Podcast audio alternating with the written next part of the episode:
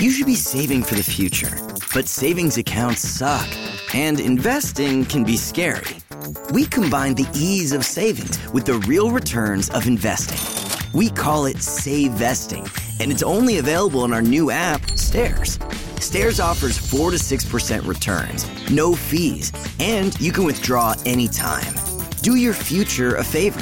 Visit stairsapp.com today.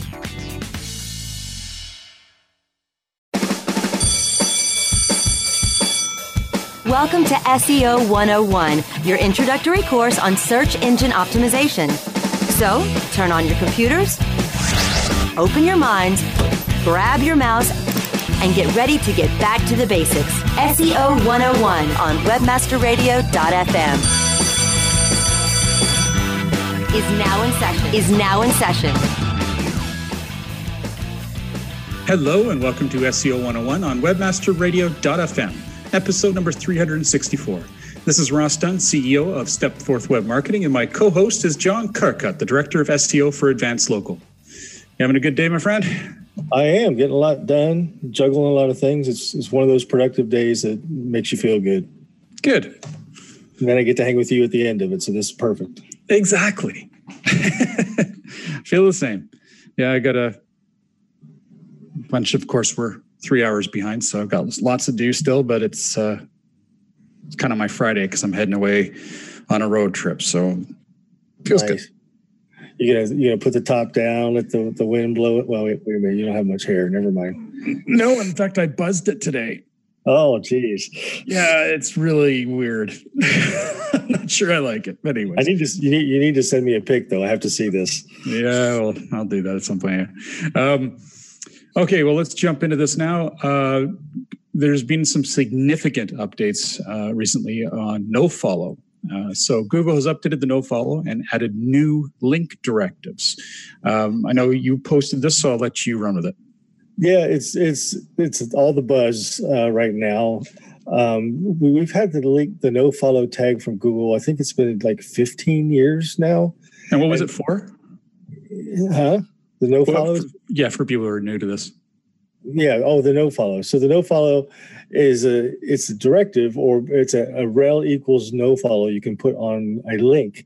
And basically what that does, up until, very, very recently, it was a directive that told Google, don't follow this link. We don't trust the site we're linking to. We only put this link in here for either someone paid for it, so we don't want it to pass any juice, or it's to a site that we don't really trust ourselves, but we're linking to it as a service to our users for some reason. So if you don't want Google to recognize that you're linking to this site, to pass your link authority to this site, you put this NoFollow tag on the link itself. And up until just recently, that's been, a directive. If you put that on there, Google said, we won't follow this link. There's been lots and lots of talk over the years about, well, they still follow them. It still passes stuff. There's been all kinds of controversy about this. It's a fundamental piece of SEO history and knowledge that you should have if you're in this space. So this week, the 12th, actually, they came out and said, hey, actually it wasn't the 12th, it was a couple of days ago. We're changing the way NoFollow works. It's now not a directive, it's a hint. Like a canonical tag is a hint. It's like, this is what we'd like you to do, Google, but Google says, okay, we may or may not do that. So that's what NoFollow is now, which is a huge change from the last 15 years. But they've also added a couple new directives that you can add to links. One is rel equals sponsored, which is specifically for paid links or links to sponsored content, that kind of stuff. And one called rel equals UGC, which stands for user-generated content. This would be like the comments on a blog. So any links from those you could put as user-generated content. It's still kind of being fleshed out, but I think the biggest piece of this whole thing is the NoFollow being a hint now instead of a directive. I think it was even Gary or John. Oh no, it was Danny Sullivan on Twitter said those are the icing on the cake. The big thing was the NoFollow is now only a hint. Well, you know what is kind of interesting about this is, for the longest time we wondered whether or not or how it was truly being handled in-house. The way they're making this sound is though they were completely discounting them. There was just no way around it. And the reason they've added this is so that they can start using those signals. Yeah, but there's a lot of SEOs in the space that would totally say Google's lying, that they've been passing. Exactly. So we've never really known. But now Google has the opportunity to say, we may or may not, when before it was kind of a, nope, we don't do that all the time. So when people came up with good examples and arguments of, see, this is happening, Google say, well, it's not because of NoFollow. And now they can say, oh, well, it's just a hint. Yeah. Anyway, it gets the old tinfoil hat going. But in any case, it's good that they're quote unquote being transparent. Well, the interesting thing that I've seen a couple people comment on is, why are they doing this? Right? Why the change? And Google never does anything that's not good for them, right? So people are trying to figure out why they're doing this. And I don't think anybody's got a good answer to that yet. It's got to be a long game because they know people aren't going to be jumping on this right away for all the massive amounts of links out there. I think someone was saying there's like they estimate maybe between 90 and 95% of the people will just ignore this and keep them the way they were. Yeah. Of course, they say, when you have time, feel free to update them kind of thing. It's like, yeah, happen. I guess when you're doing a full site redesign, maybe. I don't know. It's very odd. I don't know what the long game is here. It's certainly, they're not about making work for themselves. So there has to be some reason for this. And they specifically say, do it or don't do it. It really doesn't matter to us because nothing's going to really change. It's like, well, why the heck did you do it if you don't expect people to implement it? There's no reason to implement it. They haven't given us a reason. If you do this, this is what's going to happen. So there's no real, motivation for anybody to go out and change these things. I guess the point is they're now using the data from even NoFollow links. They're just going to, unlike what they said they weren't doing before. I don't know. They did say in March of 2020, I saw a chart somewhere. There's a couple of dates out there. So it went from the old was that no follows meant that, they had no signal tied to rankings at all. And that would be both for the meta robots and the link directive, right? And now they're saying that it may have, coming 2020, have impact on rankings, which is still totally fuzzy and unclear, and who knows what the heck they mean by that. But they gave us a specific date of March of 2020 that whatever's happening, this change could have an impact on rankings, which is weird. Yeah, the whole thing is weird. And for people out there who are new to this and really not enmeshed in SEO, I can see why you're probably glazing over right now. This is really. It's both low level and high level. The thoughts about it, the conjecture, the consideration around it, that's more high level. Basic though is important. It is important to understand how to use the NoFollow. So there is a fairly decent explanation on it on googleblog.com. webmasters.googleblog.com. So go check it out. Yeah, and Barry has an article on SEO Roundtable that basically says everything that Google has said about this. So if you go to SEOroundtable.com, there's a kind of a comprehensive article that Barry's put together on this. But something I just thought of that I haven't seen anybody talk about yet, this totally impacts anybody who's relying on PageRank sculpting within their sites. This totally blows that out of the water. It's gone. If they ever... Yeah, I mean, if they're still doing that anyway, it's... People are still doing it, but it's totally useless now. Yeah. Well, hey, yeah, no, I don't know. Anyway. And it's just for those of you, for people who don't understand what I mean by PageRank sculpting, there are some SEOs out there that believe that if you use a NoFollow in your internal navigation, you can direct where the link equity flows to in your site, so it doesn't go to the pages you don't want it to go to, and all your link equity goes to the pages that are really important to you, and that's called PageRank sculpting, and they use NoFollows to make sure that's how that works in a lot of cases. That's not going to work at all anymore. According to it was this. A way to hoard trust and pass it to specific pages within a site. Yeah, exactly. Yeah. All right. Well, interesting. We'll see how all this pans out. And to your point, though, just make sure everybody realizes that NoFollow is not only attribute per link, but the meta robots tag that goes in your header. It's like no index, no follow. Well, that no follow in that meta robots tag is also included in this. So that's only a hint now, too. Yeah. Except that there is no meta robots UGC and sponsored. It's just no follow. That's true.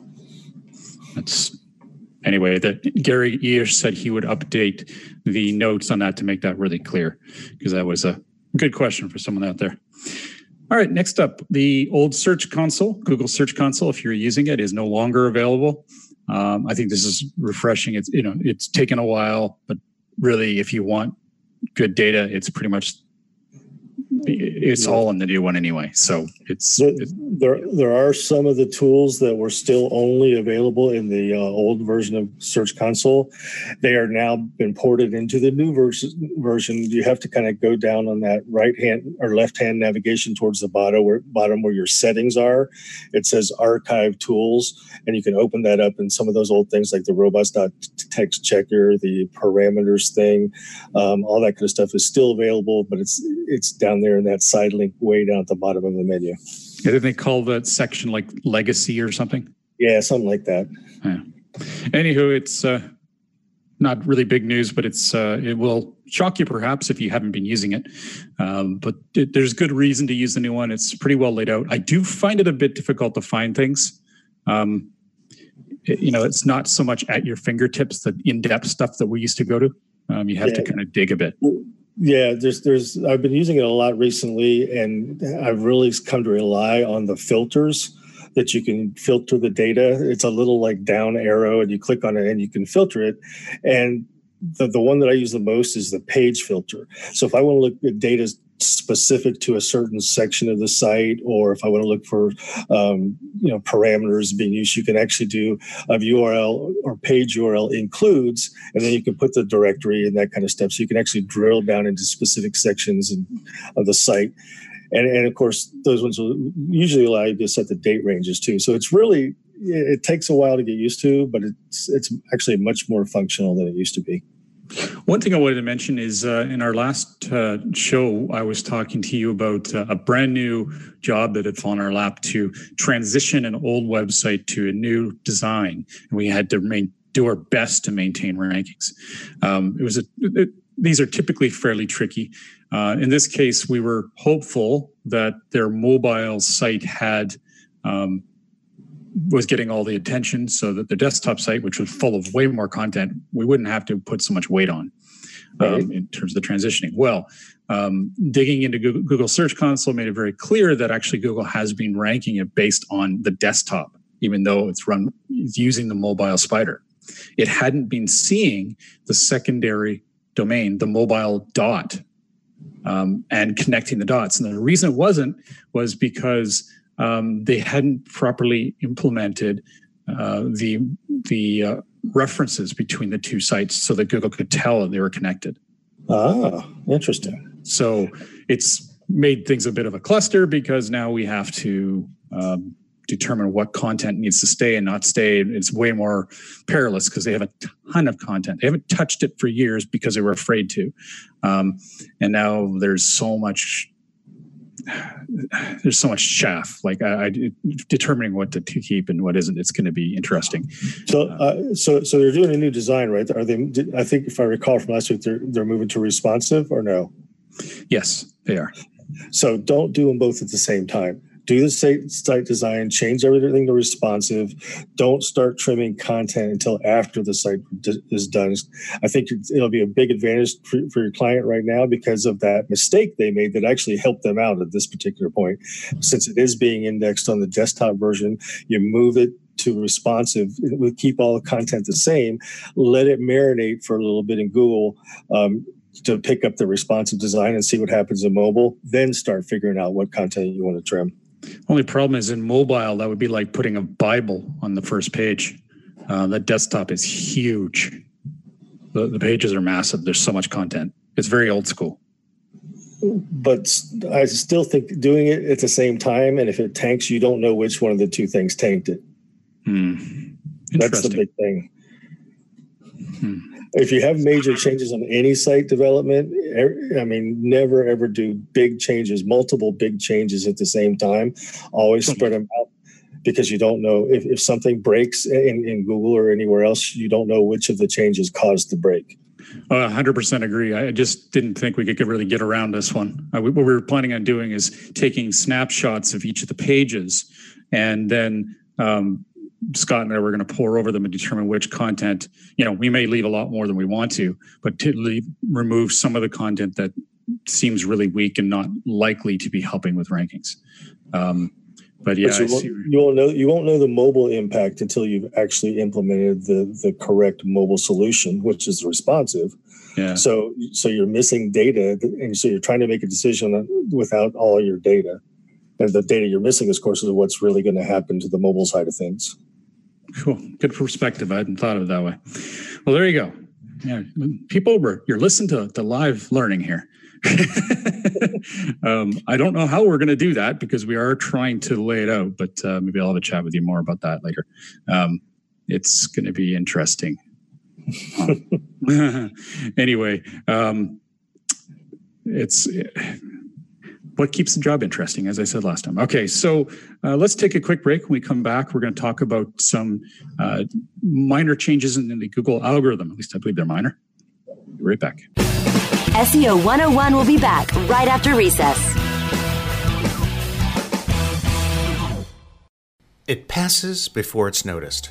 A slight rising of the eyebrows, a widening of the eyes. It may be accompanied by an almost imperceptible inhalation. The heart adds a beat like a quiet exclamation point on the experience. Within a tenth of a second, the reaction has passed, but not without leaving its mark. Someone found what they're looking for. Does your website deliver impulses to act? It can. Intended Consequences is the podcast for digital marketers who see their job as changing hearts and minds. If you're frustrated, bored, or in a rut, it's time to spread your wings with me, Brian Massey, and my guests. Find out how successful, curious, creative, and data-driven marketers are making a difference on purpose. Visit intendedpodcast.com or find us where you get your podcasts. Intended Consequences, marketing on purpose. Miami may be the sun and fun capital of the world, but it's also home to the largest literary festival in the U.S. Don't miss the Miami Book Fair, a week-long festival featuring more than 600 authors from all over the world with readings, signings, and panels, capped off by a three-day street fair.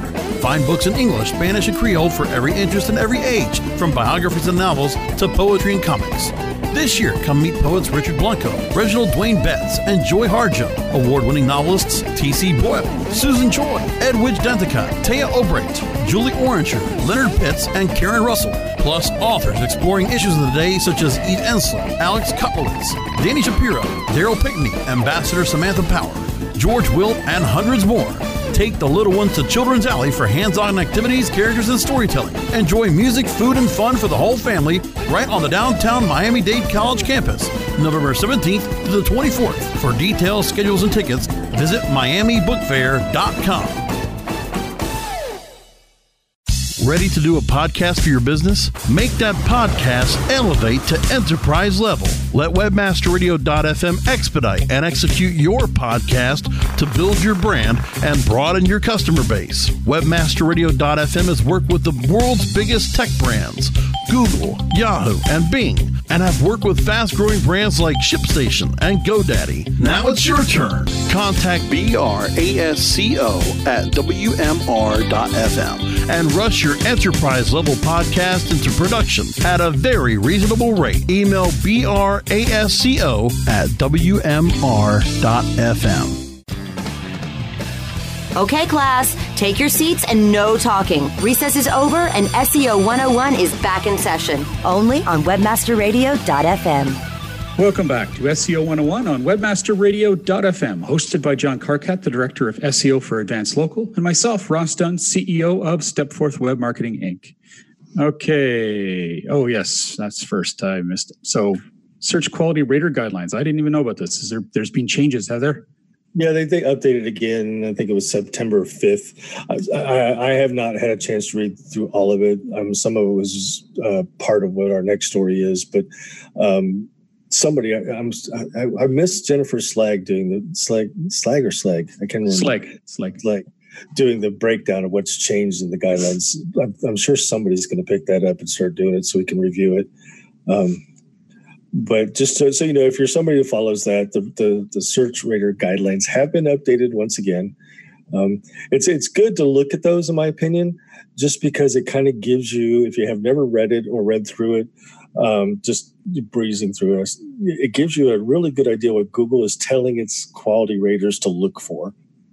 And it really, I think, you know, it's a thing that you say, is this the right thing to do in your mind? And if you read through this guideline, you will get an idea of whether it's the right thing to do or not. I know that doesn't make sense, but it's really a guide to help you understand how they think. And if you can understand how they think, you can answer those questions to yourself when you're thinking about, okay, what do I change here? Well, Google will think of this based on those guidelines. Yeah, there is actually a search engine roundtable article by Roger Monte talking about what changed. Yeah, so he does have something on there. I mean, it's pretty dry stuff, so yeah. I don't think we'll cover it here, but you should read through it. There are sometimes some changes to your own industry, so you want to make sure that there's... You've covered your bases. I know Your Money or Your Life was one of the areas that changed. Fitness, nutrition, college search, and job search. News changed. Oh, did it? Oh, yeah. Big time. Actually, just today, there's a big announcement tied to news, which is the next thing on our list. All right. Let's jump into it. Tell me. So Google has always had a very hard time understanding who was the original reporting. So if there's breaking news and somebody at the New York Times or a major news organization spent weeks and weeks and weeks researching something and coming up with this breaking news story, they went through all the trouble, the danger, whatever they had to go through to do this investigative reporting, and they break the news and it's out. And all of a sudden, everybody else is basically writing a story based on what they just broke. It's really hard for Google to disseminate, you know, who was the originator reporting. You know, now there's 100 stories on the same topic, and the people that did those weeks and weeks and weeks of work may not get the best rankings for their story. So Google has very specifically said they have made changes. And they're going to continue to make changes to identify, help identify who the original reporting, the originators of those stories are, and keep them boosted in search longer than they have been. So yeah, it's this new thing called authorship markup. No, yeah. Well, it's not so much authorship, it's because. You know, everybody who's writing on that is writing on their site about, and they're putting their authorship name on it. It's about who's the originator, who broke the story. And it's we don't know, of course, what they've changed in the algorithms, but they did change the quality raters guide and give them more information about how to look for high quality news sites, even to look for things like, did the publication ever win a Pulitzer, you know, or some major news type of awards, those kind of things. I don't think this is going to really impact site. They've talked about a little bit about how it's going to impact local news, especially like for hurricane coverage or big local coverage, like political conventions and that kind of stuff for local publications. But it's not going to be for publishers that are publishing a blog on their keto diet, right? That kind of thing. It's going to be for more breaking news, national news type of reporting that goes on. Which is really interesting to me, but probably not as much to everybody else listening. So well, I think it's good, though, that they're trying to find that original source. That's a promising step. I wouldn't be surprised if it's kind of tied into the idea of, you know, there is so much fake news out there today. And I hate to use that term, but it's true. There's a lot of propaganda, a lot of stuff people just write and make up. And it gets disseminated in news and across the internet as if it's true. And hopefully this is part of that. The changes that they're making here are going to impact that as well. Well, and it also will help determine authoritative websites, you know, who broke it. and who put that out there. That allows them to have a higher level of trust if this is associated with them. If the original content seems to be regularly coming from a site they didn't even really consider all that prominent, that's pretty cool. And if this is interesting to you at all, for those of you listening, there's a project called the Google News Initiative that is really interesting. There's a lot of interesting content to read, and they've got a blog and put out the information like this occasionally. So if you're in a media space and you're not already looking at it, take a look at the Google News Initiative. Cool. So. This part, John didn't want to put in there, but I thought this was too funny. Apparently, when you want to know what to do in Dallas, there's a very prominent mention of an event, an orgy event. So Dallas is the place for orgies, apparently. What happened was Dallas has these... Google has those event feeds where you can know what to do in, and it's kind of like the, the position zero. It just shows you a list of things, and it takes some of that from Eventbrite. Well, somebody spammed Eventbrite with an orgy event that happened in Dallas, and Eventbrite caught on right away. It's against their terms and services. They took it down right away, but it got into Google's event feed and stayed there for a while. Hey, the event was sold out too. And it was Oh God, I love it. And you know what's best? The best part of this is I get to add orgy to the title of the podcast somewhere. Oh, nice! We're going to get all kinds of new listeners. We will. Oh dear. Anywho, the price. When I say all kinds, I mean exactly that. Oh God, you just can't make up stuff up, man. It's great. So on to local SEO news, this our weekly segment. This is really cool. There is now, for as far as we know, the only one that's in existence. There's a new free tool to track the fluctuation of local search engine ranking pages results. So it's called, it's by Bright Local. And let me bring it up here. I've got it on another screen. It's called Local Rank Flux. Rank Flux being one word. If you go to Bright Local, you'll be able to find it there under free local SEO tools. And you can monitor what kind of fluctuations there are under different industries. And it's very interesting because they do fluctuate consistently. One example from Joel Headley, he posted this to Twitter, was the fascinating breakdown between bars and pubs. So bars and pubs, hotels and B&Bs. So these are different ones. Restaurants and cafes, those are bundled. Hotels and B&Bs are bundled. Bars and pubs are bundled. And then there's an all-industry average. There's significant differences showing that there are different algorithms for different sectors, or at least hinting at that. And that was before very difficult to determine. And it's very cool that they've offered this tool, and it's free. So good for you, Bright Local. I'm glad someone jumped on that. Interesting. Yeah, and if you want to monitor your own field, you can and get notices when they change. Brilliant piece of marketing. Because Bright Locals can be on the tip of your tongue now when you're working on this sort of stuff. Next bit here is the one and only Mueller file, and it's about headings. They won't make or break your site rankings. And I know you felt passionately about this, so run with it. Well, I know a lot of people think that you have to have the H1 and H2 at the very top of your page. It's really important, but it's not. It hasn't been for a while now.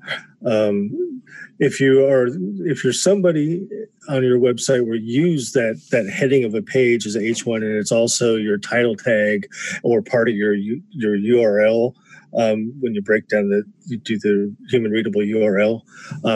Then it's a little different. But the heading itself, the H1, H2, is not going to have any kind of significant impact on your rankings at all. Yeah, and John Mueller pretty much said that. He says they're great for SEO and accessibility, but they're not going to make or break your site. Done. So thank you, both Johns.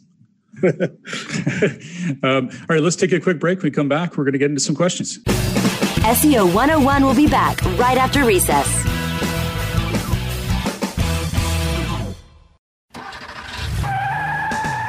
Are you looking for the best in WordPress speed, security, and scalability? WP Engine is a digital experience platform for WordPress, powering digital experiences for large brands around the world.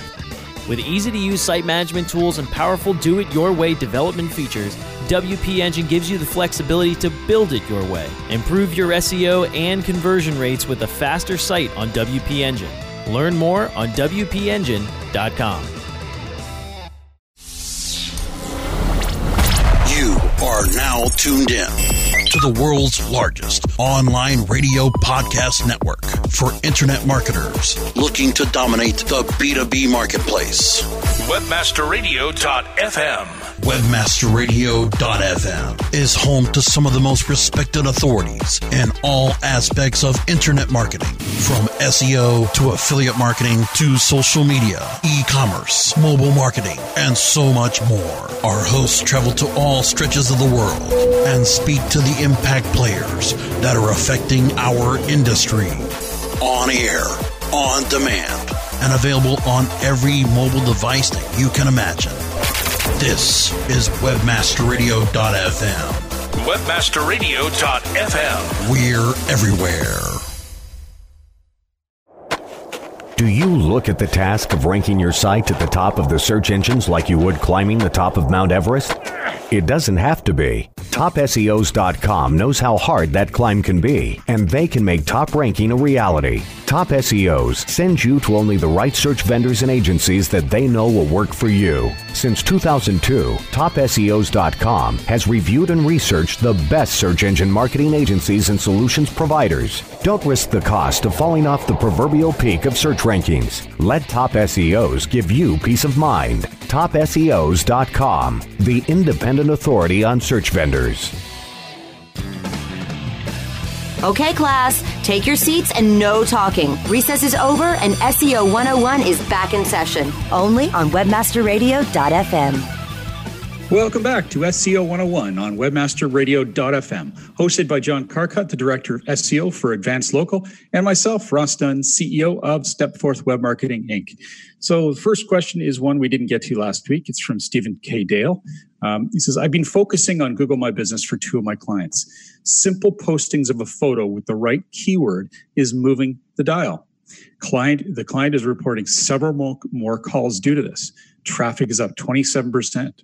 Considering his average profit per job is over $1,200, he's pretty happy. It's only taking a few minutes a week to do this. Next week, I'll expand with 300-word posting. Rolling this out over 125 of my clients now. This is just, I guess, instead of a question, a comment. Thank you, Stephen. It's really cool to see that and that you're seeing that kind of movement on the needle. Other people out there who are doing some local SEO may want to give this a try too. I'd be interested to ask Stephen how he determines, quote unquote, the right keyword to move the dial. Yeah, I would be too. It'd be interesting to see whether it's like dead obvious or there's specific technique to it for him. Yep. And I think that just to kind of put some context around this for our other listeners besides Stephen, we don't know what his niche is. He could have a very, very, the niche could be not very competitive or very specific. This definitely is something that sounds like it wouldn't work for every single client. He says he's rolling out over 125 of his clients. But the ones that are more competitive, something like this, just adding posts with an image and the keywords are not going to up your traffic 25% if you're in a really competitive space. No, it could make it. It could still move the needle, but it's not likely to do that. You got to keep in mind too, listeners, that Google My Business is still very basic in many ways. It's gotten a lot more sophisticated lately, but it's not their priority. Always the main organic is maps and stuff is certainly growing, but with all the crap that's in there, it's pretty clear that they're not making it a huge priority. As a result, it could be that's by simply being really active, by putting images with text, by uploading stuff constantly. Google's rewarding people for it. It's some simple things like that do work. And it may be that's what's helping him, again, in a less complicated or complex industry, competitive. There's also, I think of industries like rehabs and things like that, where it's unlikely that's going to be done because more places are pulling all the punches already. They're doing it all. They're not pulling punches. They've got ads everywhere. It's just whatever's going to differentiate you. Any super competitive space, payday loans, you know, those locations in Google My Business are super duper competitive. Lawyers are super competitive these days. Stephen, if you're rolling it out to 125 clients, don't make any promises yet. Test it more, because some of those clients are not going to see any kind of difference whatsoever. Yeah. Yeah. And then again, you know, you're talking about lawyers. They, most of them try, but they don't do it right. You know, they just put garbage out there because they don't have the time. And if any of those 125 clients, Stephen, are dentists, you're going up against Ross, and he's going to kick your butt. There you go. Yes, sorry. First Night Dentist. There you go. That's the website. First Night Dentist. Okay.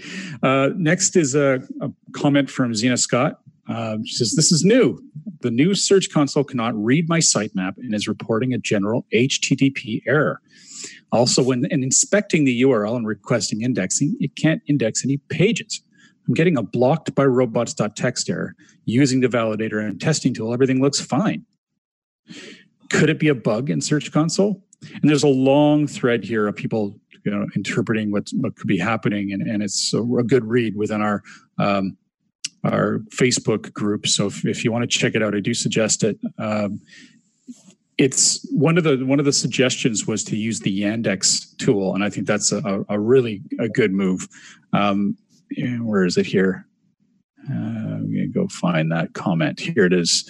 It says, this is from Mark Chisholm. He says, try the sitemap in the Yandex validator. I find that's pretty good. My confirm or deny errors. And she did find an error, and she's working on it. So she's also suggested to try using Site Bulb to see if there's any way to fix things. So there's not a free version of Site Bulb unless they've done one recently.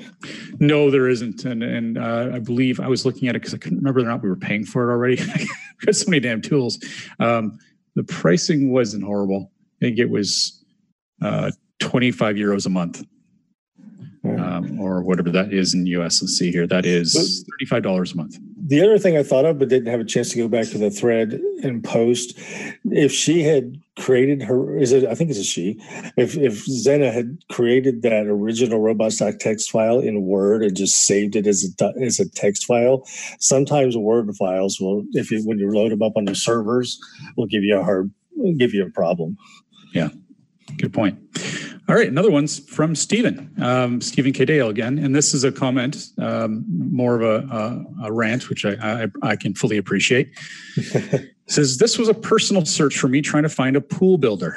And then he sort of responds here, dear Google, how is this the least bit helpful? If I trusted Yelp, Angie's List, HomeAdvisor, and Thumbtack, or any other third party, I'd use them. But no, you allow such companies who have absolutely nothing to do with building a pool to clog up the search engine rankings. Why? I would like to see real pool builders and deserve to be in the rankings. Has Yelp ever built a pool? Not likely. Has Angie's List ever ported a deck? I don't think so. Has Thumbtack or HomeAdvisor ever installed pool equipment? Could be, but I doubt it. If you are demanding quality content and social proof, then all the above directories are invalid. They have never done what I'm searching for. Just one man's opinion. Woohoo! Nice one. I fully agree. There is a lot of that. And people could, if they wanted to find that info, they would go to Yelp, not to Google, or one of these comparison sites. But when I look at the results that he shared, and this is all within the Google, or within our Facebook group, there's only one showing that actually is from a business. The rest of them are Angie's List, Thumbtack, Yelp. What was the search phrase? Let's see here. I've just got some screenshots. Let's see if I can find it. Because it would be really easy to fix that by changing your search phrase. Local search for I'm looking for a local pool builder near me. Well, that's what he did. Swimming pool builders near me. Did he? Yeah. So was there a maps result? Because there was a maps result, and that's definitely something. That would be, I think, where Google would point to and say, here, we're showing you exactly where the pool builders are in our maps section. And then in the organic search, we're showing you places where you can get reviews of those pool builders. But I do agree with them that oops, there goes my phone. I kind of miss the day when I would actually get information versus just another list. You know, it's Google providing a list of lists. Yeah, I know. It's like they used to say, we don't want your search results in our search results. Well, we don't want other people's search results in your research results either. I can see that point. I would rather see some discussions and examples of work done nearby and stuff like that. Even the ones that are shown in the screenshot are these pool and spa places. Some of them don't have any reviews. For some reason, they show number 2. Or no, actually it shows number 1 in the organic, has no reviews. The next one has a website, has 1 review, shows number 2. It's a bit of a mess, but that's pretty typical too when there's not a lot of competition. I think it sounds like that specific search result set that he's looking at, it, like you said, it probably doesn't have a ton of competition, and it's going to the rankings are going to be really heavily weighted towards backlink authority or just authority overall. Yeah. All right. Well, let's get to this last question from Richard Johnson. It says, hi, all. I'm new to the group. Hey, welcome, Richard.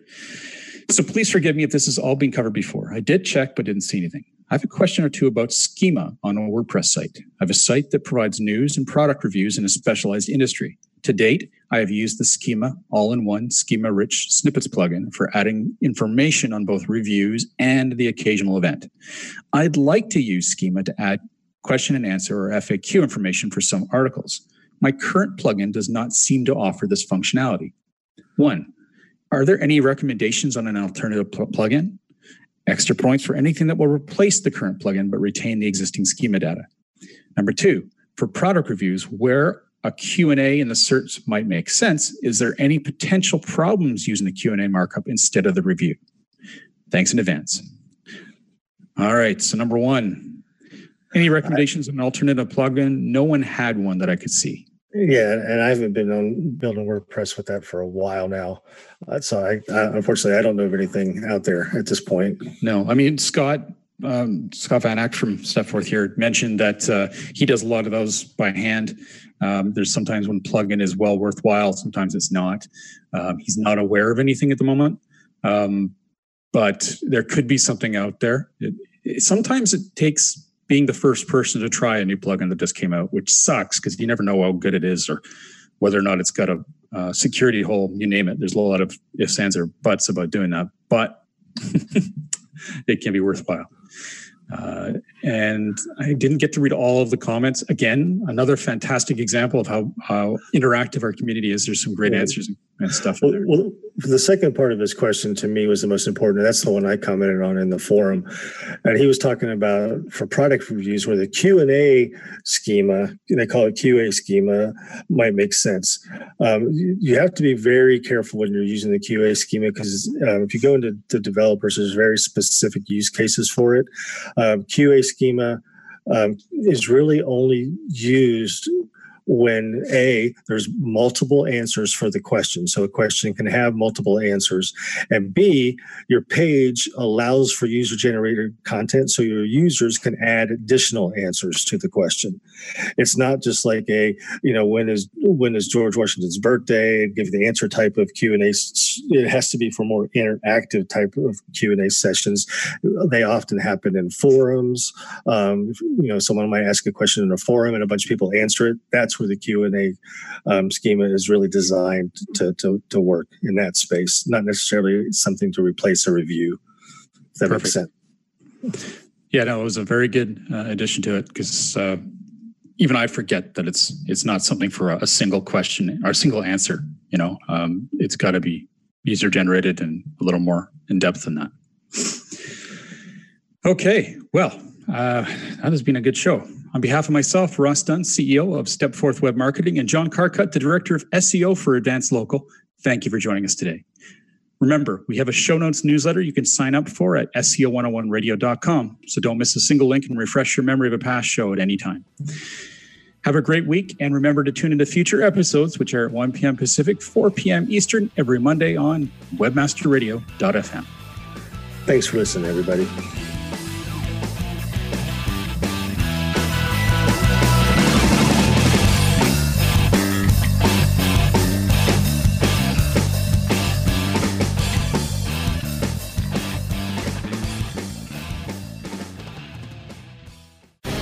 The opinions expressed on this program are those of the guests and hosts and do not necessarily reflect those of webmasterradio.fm's management or sponsors. Any rebroadcast or redistribution without authorized consent of webmasterradio.fm is prohibited.